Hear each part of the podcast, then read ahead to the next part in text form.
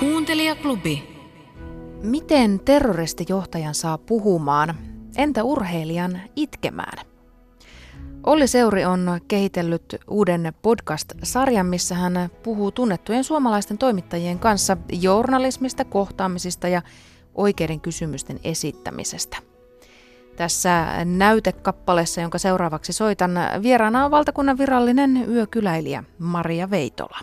Niin haluat tai et, niin saat myös yleisön vähän niin kuin edustaja tai sä, sä oot se yleisön väline siihen sen ä, päähenkilön elämään. Joo. Niin millaisia ajatuksia sä käyt läpi silloin, kun on se tilanne, jossa ehkä voisi kysyä sen vaikean kysymyksen tai, tai, tai kun se juolahtaa mieleen tai kun tämmöinen tilanne on vaikka mennyt ohi ja saat sitä mieltä, että tuossa olisi pitänyt kysyä se vaikea kysymys. Mä en tiedä taas, että onko tämmöisiä viisasta sanoa ääneen, mutta mä sanon kuitenkin.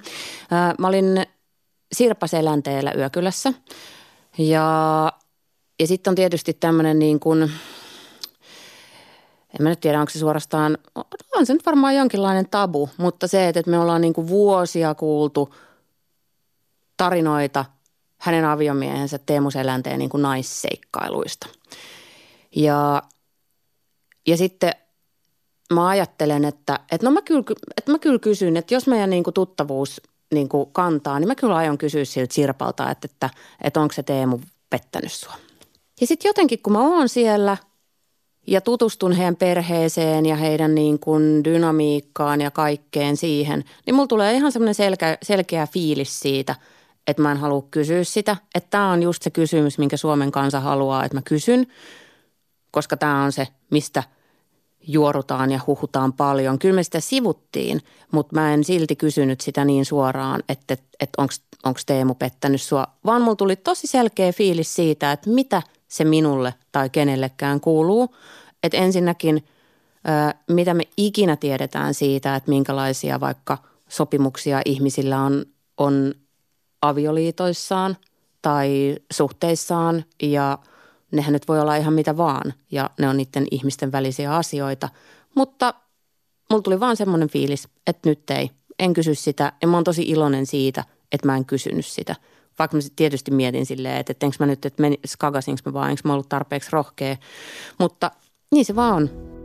Olli Seuri kertoo tästä avoin kysymys podcastistaan kuuntelijaklubin Facebook-ryhmässä näin. Tämä on minulle henkilökohtaisesti tärkeä projekti, jossa olen saanut syventyä omaan leipälajini eli haastattelemiseen upeiden kollegoiden kanssa. Minulle tämä sarja onkin ennen kaikkea journalistinen teko, joka antaa suurelle yleisölle mahdollisuuden pohtia tekijöiden kanssa, mitä journalismi ja haastattelu on, millaisia muotoja haastattelu eri tekijöiden käsissä saa ja miksi. Maria Veitolan lisäksi avoin kysymys podcastissa vieraina ovat muun muassa Reetta Räty ja Rauli Virtanen. Toimittaja Maria Jyrkäs puolestaan toimii tänä syksynä muutoksen matkaoppaana. Radio Suomen maanantai-iloissa erityisesti, mutta alati myös Areenassa. Tämä on ohjelma kaikille, jotka janoavat päästä lähemmäksi itsensä näköistä elämää sä puhuit noista arvoista tuossa jo aikaisemmin, että ne valinnat pohjautuu omiin arvoihin. Jos ei ole aikaisemmin tehnyt minkäännäköistä arvotyöskentelyä, niin millä tavalla, Laura, esimerkiksi sinä kirkastat itsellesi, että mitkä on sun arvot? M- miten sitä voisi lähteä hahmottamaan, että kun, kun vaikka vuosien jälkeen viimein alkaa tutustua taas itseensä, että kuka mä olinkaan, niin miten ne omat arvot löytyy? No lähtee miettimään siitä omasta elämästä, että mitkä on ihan oikeasti sulle tärkeitä asioita. Että et lähtee listaamaan niitä, että hei, että vitsi, että okei, että nyt vaikka oma lapsi, että se on tosi tärkeä mulle. Tai työ, on mulle tosi tärkeä. Tai mikä tahansa. Että lähtee ensin listaamaan niitä, että mitkä on mulle tärkeitä asioita. Sieltä löytyy ne omat arvot. Ja tässäkin pitää sitten heti ottaa se kaikki niin kuin ennakkosensuuri pois, mitä muut ajattelee. Saanko Just. mä tykätä tästä? Kyllä, just näin. Se on ihan yksi paska hailee, mitä muut on mieltä. Koska nyt on kyse sun arvoista, sulle tärkeistä asioista, ja ne on täysin eri asia, mitä on muille tärkeitä asioita. No tarvitaanko tämmöisiin asioihin yleensä joku tuumaustauko, joku, joku Monihan ottaa esimerkiksi sapattivuoden töistä ennen kuin tekee lopullisen päätöksen irtisanoutumisesta, tai sitten saatetaan asua asumuserossa ennen kuin lopullisesti erotaan. Vai uskoksen siihen, että ihminen kyllä sisimmässään tietää?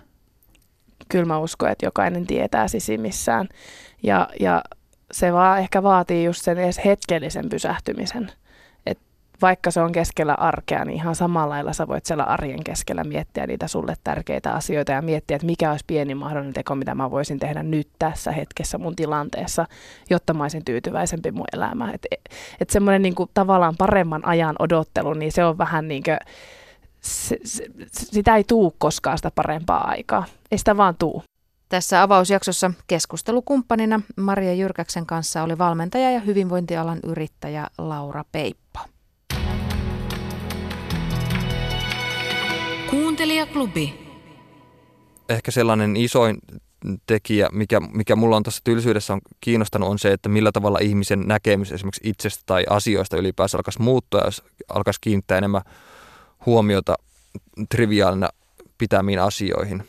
Että kun esimerkiksi niin koulussa, niin kuin mainitsin, kokee tylsyyttä, niin ajatuu helposti tällaisen haaveiluun tai tuijottelee kelloa, joka ei näytä liikkuvan ollenkaan. Tai sitten toinen esimerkki on myöhästyneen lennon oottaminen lentokentällä. Ja silloin ihminen helposti niin ajattelee, tämä on tosi yleinen, yleinen oletus, että, että tämä tylsyys on, niin kuin, että sen syy on jossain ympäristössä. Että esimerkiksi just lentokentällä istuessa esimerkiksi, niin ympärillähän tapahtuu tosiaan tosi paljon kaikenlaista, että ihmiset käy keskustelua viereisillä penkeillä tai, tai sitten saattaa itsellä olla jotain muka, ö, luettavaa mukana tai televisio näyttää uutisia jossain tai muuten, mutta tämä myöhästyneen lennon odottamisen aiheuttama stressi tekee taas keskittymistä vaikeaa ja mieli alkaa loikkia aiheesta toiseen, jolloin ihminen usein olettaa, että se johtuu ympäristöstä, jolloin ihminen taas ajatuu tylsyyden tilaan. Tämmöinen Perspectives on Psychological Science-lehdessä julkaistiin artikkeli vuonna 2012, jossa tutkijat John Eastwood, Alexandra Frischen, Mark Fenske ja Daniel Smilek väitti, että huomiolla tai tarkkaavaisuudella on merkittävä rooli tylsyyden syntymisessä. Erityisesti nämä tutkijat väittää, että tiettyjen ehtojen on kohdattava, jotta tylsistyminen mahdollistuisi. Ensiksikin ihmisillä täytyy olla kohtuullisesti psykologista energiaa tai kiihtymystä tunteakseen tylsyyttä kun ihminen ei ole kiihtynyt tai kiinnostunut eikä ympäristössä tapahdu paljoakaan, silloin ihminen päinvastoin tuntee itsensä rentoutuneeksi. Ja tässä varmaan tulee aika äh, mulle selkeimmin ero tylsyyden ja joutilaisuuden välillä, että joutilaisuus on mun mielestä pehmeämpi ja positiivisempi olotila. Kirjailija, runoilija ja muusikko Miki Liukkonen hän on innostunut ohjelmassaan, joka kantaa siis hänen omaa nimeään, Mikki Liukkonen, tutkailemaan monia negatiiviseksi kokemiaan asioita. Liukkonen lähestyy aiheitaan omakohtaisten kokemusten ja tutkimustiedon kautta. Tylsyys on yksi näistä negatiiviseksi koetuista aiheista.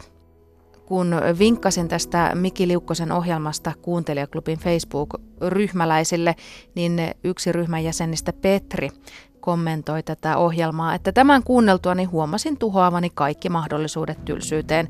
Aion tehdä tähän muutoksen. Ja tiesithän, että sinäkin olet erittäin tervetullut mukaan tuohon meidän Facebook-ryhmämme. Kuuntelijaklubi on siis ryhmän nimi. Ja lisää vinkkejä Areenan tarjonnasta jälleen ensi viikolla.